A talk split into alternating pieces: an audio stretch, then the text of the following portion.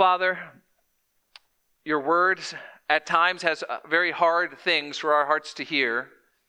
So we ask you to be, we ask you to help us to be people who are humble and contrite, those who tremble at your word. Will you keep us from shying away from that which you are saying to us? Help us to see Jesus as he really is this morning and to respond with faith, we pray in his mighty name. Amen. Yesterday was the 50th anniversary of one small step for man, one giant leap for mankind.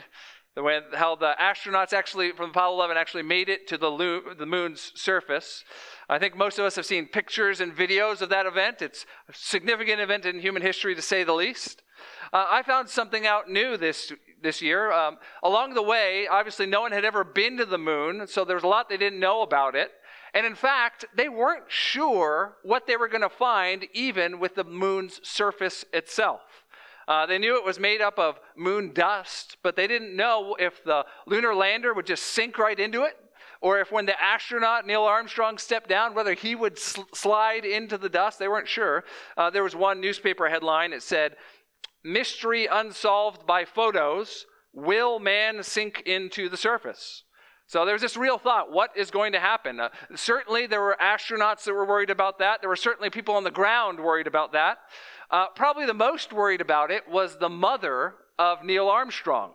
Uh, she was very concerned this would happen. And so, after Neil got onto the surface and kind of stamped his foot a few times, he said something that was actually for his mother's ears. He said this I only go in a small fraction of an inch maybe an eighth of an inch, but I can see the footprints of my boots and the treads and the fine sandy particles. See, it turns out no matter how high you rise, keeping mama happy is still priority number one. now, we didn't know what we would find on the moon, even as we sent men on a mission. Uh, a very different sort of mission is before us in the passage before us of John chapter 12. Jesus has been sent as a missionary out of heaven as the light coming into a dark world. The question is, what sort of reception will he get? Will people believe him? Will they respond in faith? Or will they reject him and turn away from him? We're at a section in John's gospel that is a bit like the variety clip show of your favorite show they might have, where they go back over the highlights over the last season. Where John 11, 1 through 11 is kind of one unit in the book, and 13 through 20 is another, and we're finishing up this transition period. And John brings back to the surface these prominent themes of who it is that Jesus is, and more importantly, how people respond to him. So, what we're going to see this morning are three aspects of what Jesus, the missionary from heaven, finds when he comes to earth. Three aspects of what Jesus finds when he comes to earth. The, the, those three aspects are first in 36 through 41. We see Jesus will find fulfilled unbelief. Fulfilled unbelief. Second, in 42 through 43, we'll see he'll find fearful unbelief fearful unbelief. And then finally, in 44 through 50, it's not all negative. Jesus will find faith filled belief. In all this, we will see that if we understand and see this Jesus with eyes, uh, see this Jesus rightly, that we should respond with faith. Let's begin in 36 through 41. What is the first thing Jesus finds? Fulfilled unbelief. It's been a few weeks since we uh, were in the passage immediately before this. Jesus had one last encounter publicly with a group of religious Jews. It was kicked off by these Gentiles, these Greeks coming, asking for an audience with Jesus. At the end of this encounter, Jesus warns this group of religious Jews that their window of opportunity to believe is closing. If, if you have your Bible, look in verse 35. Jesus said to them, The light is among you for a little while longer. Walk while you have the light, lest the darkness overtake you. The one who walks in the darkness does not know where he is going. While you have the light, believe in the light, that you may become sons of light. This is Jesus telling them there is a limited time offer before you. Believe while you can. Well, in verse second half of 36 and 37, we see that window of opportunity has closed. John tells us, verse 36, when Jesus had said these things, he departed and hid himself from them. That should have an air of finality to it. That's Jesus in his physical action revealing that judgment has come for God's people. If we were to trace out the trajectory of the people Jesus is talking to, by and large, the God's people, the Jewish people in Jesus' day, did not receive him. And in AD 70, finally, there would come judgment on Jerusalem. Jesus here is revealing that their, their chance to believe in him has, has passed. And John is going to tease out for us exactly what that means. He's going to do so in two different aspects. First, he's going to show us how they are responsible in verse 37. Look, look, look, at how he says it. He says, Though he had done so many signs before them, they still did not believe in him. You can almost hear John's frustration, almost hear lament in his voice. I mean, in spite of all the signs that Jesus did, in spite of all the messages he gave, still they did not believe. And think about it. John's gospel has been going through great pains to show us all of these miracles with messages behind them that Jesus has been doing that people should realize who he is, the, the one sent from heaven whom they must believe in. I mean, this group of people that rejects him, they saw him turn water to wine as a sign to show that God's eternal party, the end time banquet, was being ushered in. They saw him heal an official's son just with his words, not even being in the same zip code as him. Just go, your son is healed. They saw him take a man who had been lame a whole lifetime and command him to take up his mat and walk. And he did. They saw him feed 5,000 men and probably about 15,000 women and children with five loaves and two fish to, to show that he was the one that gives life, the very bread of life. They saw him casually take a stroll across a stormy, roiling lake and in a moment bring an imperiled vessel back into safe harbor. They saw him give a man that was born blind sight to show him that show people that he could give them eyes of faith. And then they saw him command a man that had been dead for 3 days to come back to life. And they saw him obey. All of these miracles and so many more that Jesus has done have been for the same reason to reveal that He is the very Son of God from heaven. That in order to be right with God, you must believe in Him. And yet, despite all of these things, John tells us they still would not believe. This is what you would call culpable unbelief. People who had every reason in the world to believe and found every reason not to. All of us are culpable in our unbelief. And yet, the greater the light, the greater the guilt for what we reject. Now, as important as that is, that is not the only thing that's occurring here.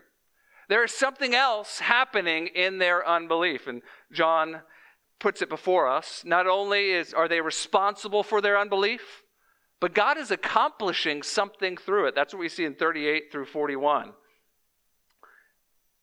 Verse 38 Still they did not believe, so that the words spoken by the prophet Isaiah might be fulfilled. Lord, who has believed what he has heard from us, and to whom has the arm of the Lord been revealed? John explains, as they are guilty in their unbelief, there's something more happening here so that, that is a, a gar clause in Greek, it's a purpose clause. It's ex- explaining that something is being accomplished in this moment. What is that thing? There is a fulfillment of a prophecy given hundreds of years ago to the prophet Isaiah. John then quotes from Isaiah 53 1. in this section, it's a, a, section, if you're familiar with Isaiah, there's something called the, the servant song, uh, servant songs, it's talking about God's messenger that is going to come, who is going to suffer and die. If you were to read the rest of Isaiah 53, you would immediately recognize it because of how tightly it prophesies Jesus is coming. This one verse, though, is picking up on a very prominent theme in uh, running through Isaiah with the servant that he will reveal God in a new way, and yet he will be rejected. He will reveal God in a greater way than before, and he will be rejected. And that is a great mark of judgment coming upon a people. Now, uh, let me just say, I, I realize that is already hard to process. That God would know that a people are going to reject what he is going to show of himself and do it anyway that seems like a fruitless exercise. It, it almost sometimes feels cruel. And yet, there's an even harder word coming next. Look with me in verse 39. Therefore, this is John speaking now, explaining, therefore, they could not believe. For again, Isaiah said, He has blinded their eyes and hardened their hearts, lest they see with their eyes and understand with their heart and turn, and I would heal them. As hard as it is to grasp that God would know what is going to occur and do it anyway, verse 39 forces us into an even more uncomfortable position. They could not believe. That the very thing, the very message given, actually helps to harden someone in their unbelief. Now, to understand what's going on here, you have to understand Isaiah 6, which is where that quotation has come from. Uh, we read the first part of Isaiah 6 this morning together, that responsive reading. That's the most familiar part of Isaiah 6 to most of us. It's that beautiful, majestic scene of God in his throne room. Isaiah is brought up there. He sees the glory of the Lord. He is so undone by the purity and holiness of God that he despairs, and God has to send an angel to atone for his sins. And then there's a section that missionaries very often find uh, to be how they discover their call to ministry. God calls out from the throne, Who shall we send? Who will go for us? And Isaiah volunteers, Here I am, send me. It's beautiful. Now, you should be careful what you volunteer for. Um, I, I, used to teach students this as a, a student pastor. Oftentimes, I would ask for a volunteer before I told them what horrible, messy game they were going to volunteer for. They learn very quickly if they don't like messy, gross games, they don't volunteer for things. Uh, maybe I should have learned that myself. Um, maybe if I asked what I was volunteering for before volunteering, I wouldn't have ended up in the dunk tank yesterday. Um, Isaiah doesn't ask what he's volunteering for. He knows he's being sent as a messenger. But if we read the rest of Isaiah 6, you realize he has volunteered for an extremely difficult ministry. Look, if you have your Bible, look at Isaiah 6, 9 through 13. This is what Isaiah's job description from God is. Isaiah 6, 9. And he said, Go and say to this people, Keep on hearing, but do not understand. Keep on seeing, but do not perceive. Make the heart of this people dull, and their ears heavy, and blind their eyes, lest they see with their eyes, and hear with their ears, and understand with their hearts, and turn and be healed. Now, I don't know about you, but if I were told, all right, your job is to go and to preach, to preach a judgment message. And, and by preaching that judgment message, people will get even more hardened in their opposition to the message. That doesn't give me a lot of confidence or a lot of energy to go do this. Yet you can see Isaiah's hesitant, verse 11. Then he said, How long, O Lord? That's a lament. Really, Lord? You're going to do this? How long is this going to go on for? And it doesn't get better from there. Look, look at the rest of 11. And he said, until cities lie waste without inhabitant, and houses without people, and the land is a desolate waste. And the Lord removes people from far away, and the forsaken places are many in the midst of the land. And though a tenth remain in it, it will be burned again, like a terebinth or an oak whose stump remains when it's felled. The holy seed is its stump. God says, All right, Isaiah, you think that's hard? You're going to preach, and you're going to keep preaching until the people are so rebellious that I'm going to take them off into exile. And just when you think it can't get any worse, just when a tenth of them are left, I'm going to burn the rest. There's going to be another purging. And at the end, it'll be like a tree that was not just cut down, but the stump was scorched at the end. The only glimmer of hope is at the very end that the holy seed is the stump, that maybe, just maybe, there might still be some life left. And as Isaiah's ministry goes on, we'll see there is indeed life to come, even if he won't live to see it. Now, this is a hard, hard word. This is God doing something that theologians call judicial hardening.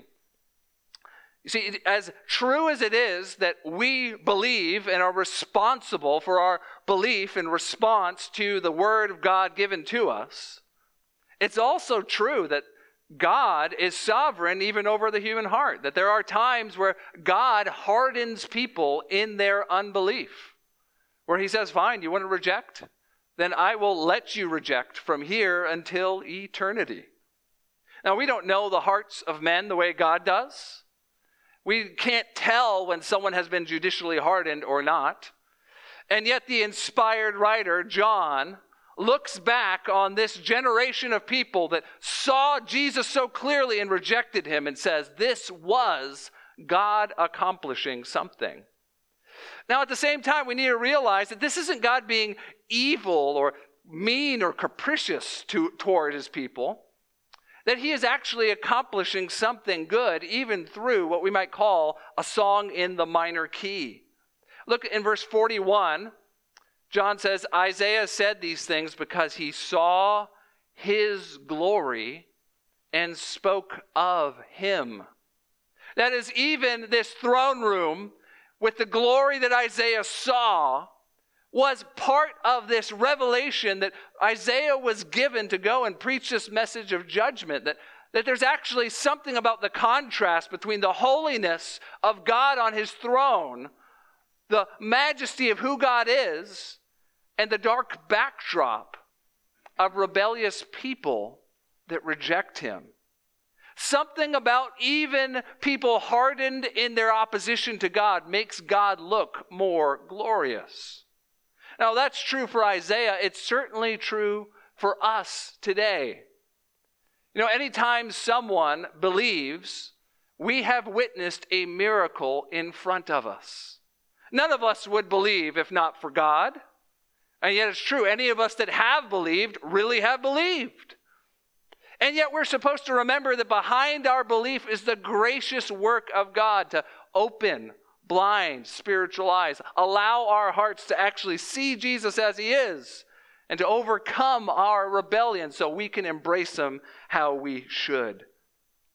None of this means that we are uh, not, or that we are not responsible for our choices. None of this means that anyone can blame God for their unbelief. But it does mean anytime someone believes, God gets all the glory. See, friend, even the dark backdrop of unbelief becomes the occasion for us to see Jesus as more glorious. I think there's one area of life that Christians get this intrinsically. We just understand it works this way. Both that we are responsible and we truly believe for ourselves, and that God is sovereign over even our hearts. It's when we pray. I mean, think of the way that you get down on your knees and you pray for a child that doesn't know the Lord, that you pray for a parent that's close to the end of their life and it's not a Christian, the way that you pray for a best friend that has just not come to see Jesus the way he needs to, to embrace him as Savior. You pray and you ask God to change their heart, open their eyes, let them see. And yet, when they believe, you know they believed. That, that was their heart responding the way they wanted to. See, as Christians, we have to be okay with both. There, there are spots in the Bible that again and again that are going to force us to affirm both these things that, that God is sovereign and that we are responsible. And we can't just skip over them or pretend they're not there or give trite answers. We, we just have to affirm the things the Bible forces us to affirm and then trust God that whatever we don't understand, that He is right in those things too. Now, I don't want to give the impression that just because this one type of fulfilled prophecy of unbelief, that's the only reason people don't believe. In fact, Isaiah gives us, uh, John gives us another reason why people don't believe in 42 through 43. It's not only fulfilled unbelief, it's also fearful unbelief. That's unbelief that's motivated by fear. Look in verse 42. Nevertheless, Many, even of the authorities, believed in him, but for fear of the Pharisees, they did not confess it, so that they would not be put out of the synagogue. For they loved the glory that comes from man more than the glory that comes from God. Verse 42 sounds good. Many believed, and yet we find out their belief doesn't go very deep. They do not confess him. That, that means that this belief is surface level at best. Why don't they confess him? Well, bit of a justified reason. They're afraid the Pharisees will kick them out of the synagogue. The very thing that happens to so many Christians in that first generation when they come out as followers of Jesus. Now, but fear, even that is not enough to describe the most fundamental motivation of the human heart. As much as fear is motivating these people, if you go further down that thread, you come to a more basic motivation. And that is the motivation of love. See verse 43 there what John says? For they loved the glory that comes from man more than the glory that comes from God. See, people will do incredible things when they are fearful, but people will sacrifice incredible things when they love. The soldier that's willing to die for his country out of love for that country. The astronaut that's willing to risk his life going to the moon out of love of discovery. See, the most fundamental question that we can ask is what do we love most? What you love most will determine your eternal destiny, it will determine your life forever. You have a group of people here that John describes. They hear the word from Jesus, they understand it, they even believe it, and yet they don't love Jesus more than they love approval, and they love status, than they love security. They don't love Jesus enough to sacrifice the things of this earth so they can have Jesus and all of Him. And as a result, they miss out on Jesus. Now, friends, a lot has changed in 2,000 years, but the human heart is one thing that has not. Our hearts still have the tendency to love the wrong things and in so doing, to actually live our lives in worship of an idol. You need to ask yourself what do you love most? Is it Jesus? Is it your leisure time? The time where you don't have anyone telling you what to do and you can just be yourself for a few moments a day? Is it Jesus? Or is it the security that your possessions or your income or your job can provide for you? Is it Jesus? Or is it the way someone you love makes you feel? Someone that affirms you and seems to complete you? You see, friend, you can take any good thing and turn it into something that would actually prevent us from receiving the fullness of Jesus. And we just love that thing more than we love Him. On the other hand, when we release our love for the things of this world, when we surrender all, as the song we sang just a little while ago says, we find joy. We find a joy that we cannot find in anything else in this world. When you're willing to tell someone about Jesus, even if it means messing up the friendship and them never quite looking at you the same way. Yeah, that's hard, but there is something that happens in your heart where you know that is the right thing you did. You find a joy that wasn't there before.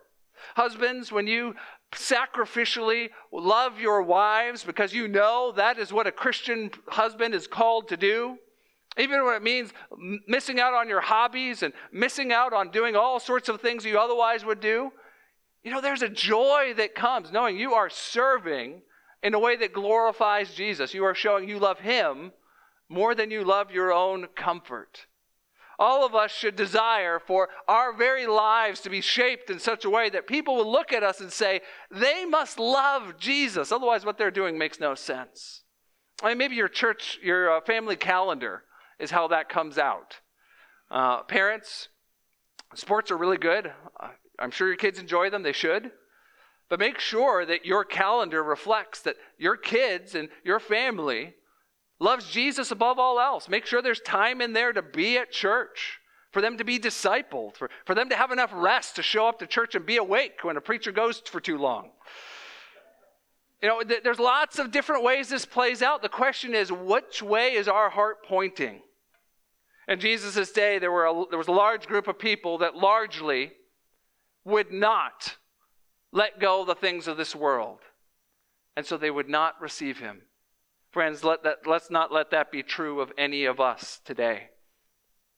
But thankfully, these are not the only chords that John the author is playing this morning.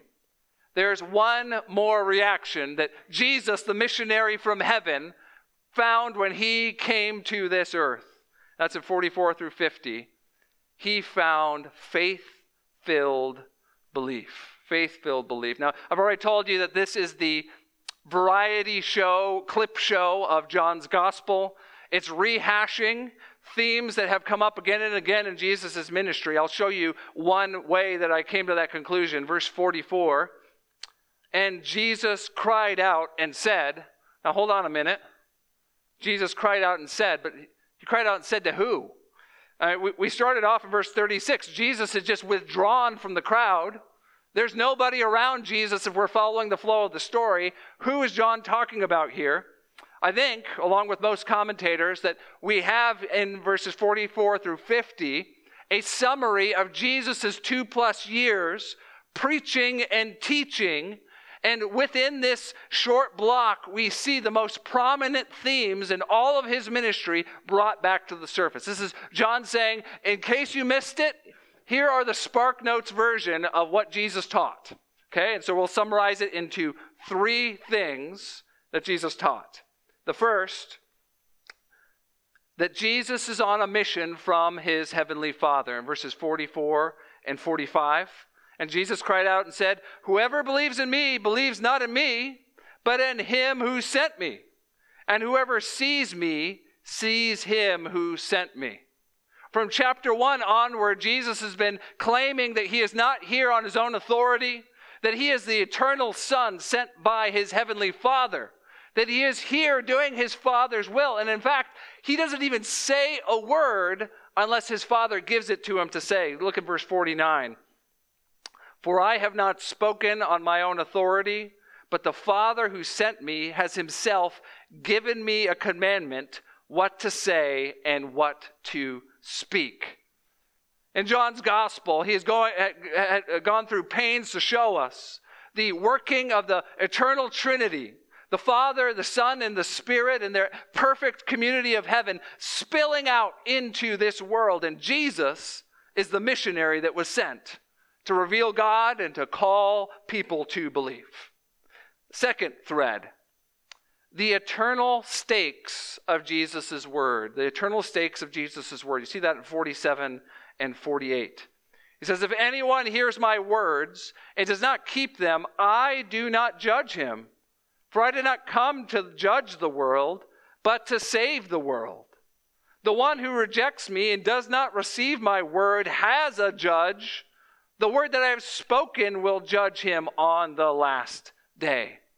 Jesus says his ministry has not come here to condemn the world, but in fact, His word carries the very authority of God Himself.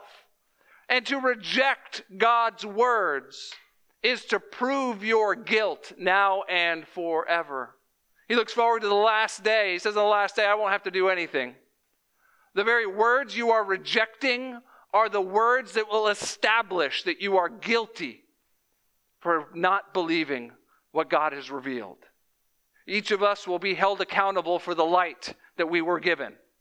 Each of us will be judged with the measuring stick that God has given us. Now, there's no one that's innocent. God has revealed himself in nature and through the basic uh, uh, conscience of every human. And yet, how much worse is it when we have clear revelation from God, like the very Son of God in front of us, and we reject his word?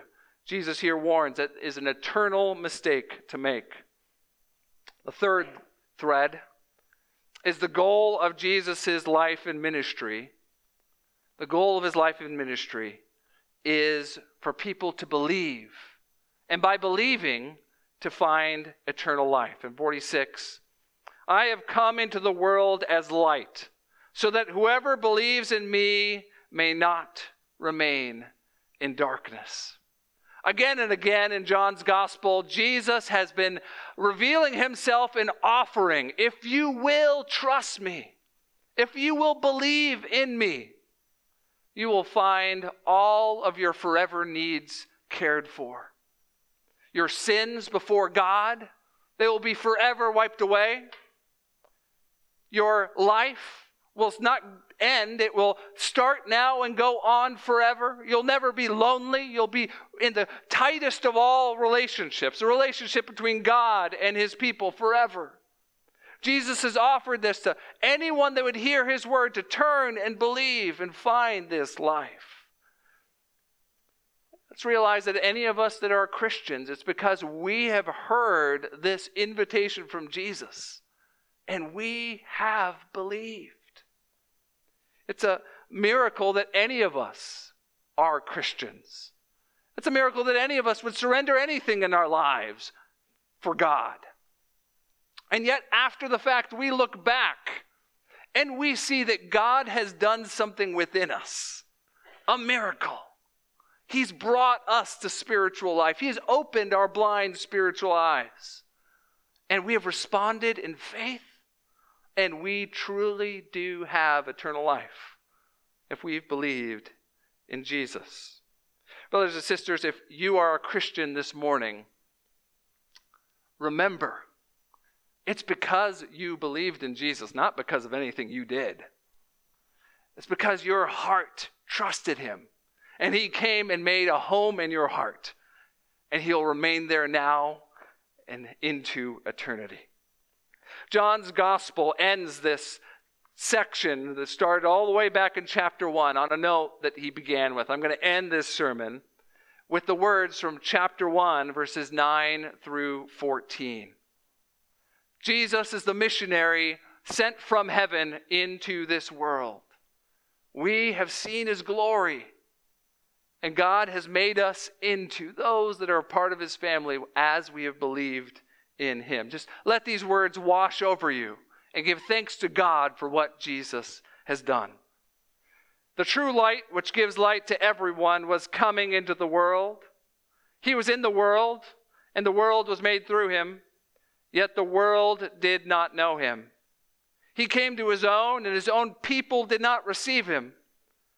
But to all who did receive him, who believed in his name, he gave the right to become children of God, who were born not of blood, nor of the will of the flesh, nor of the will of man, but of God.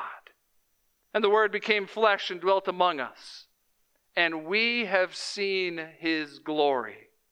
Glory is the only Son from the Father, full of grace and truth. Brothers and sisters, we get to put our faith in this glorious Jesus. Let's pray.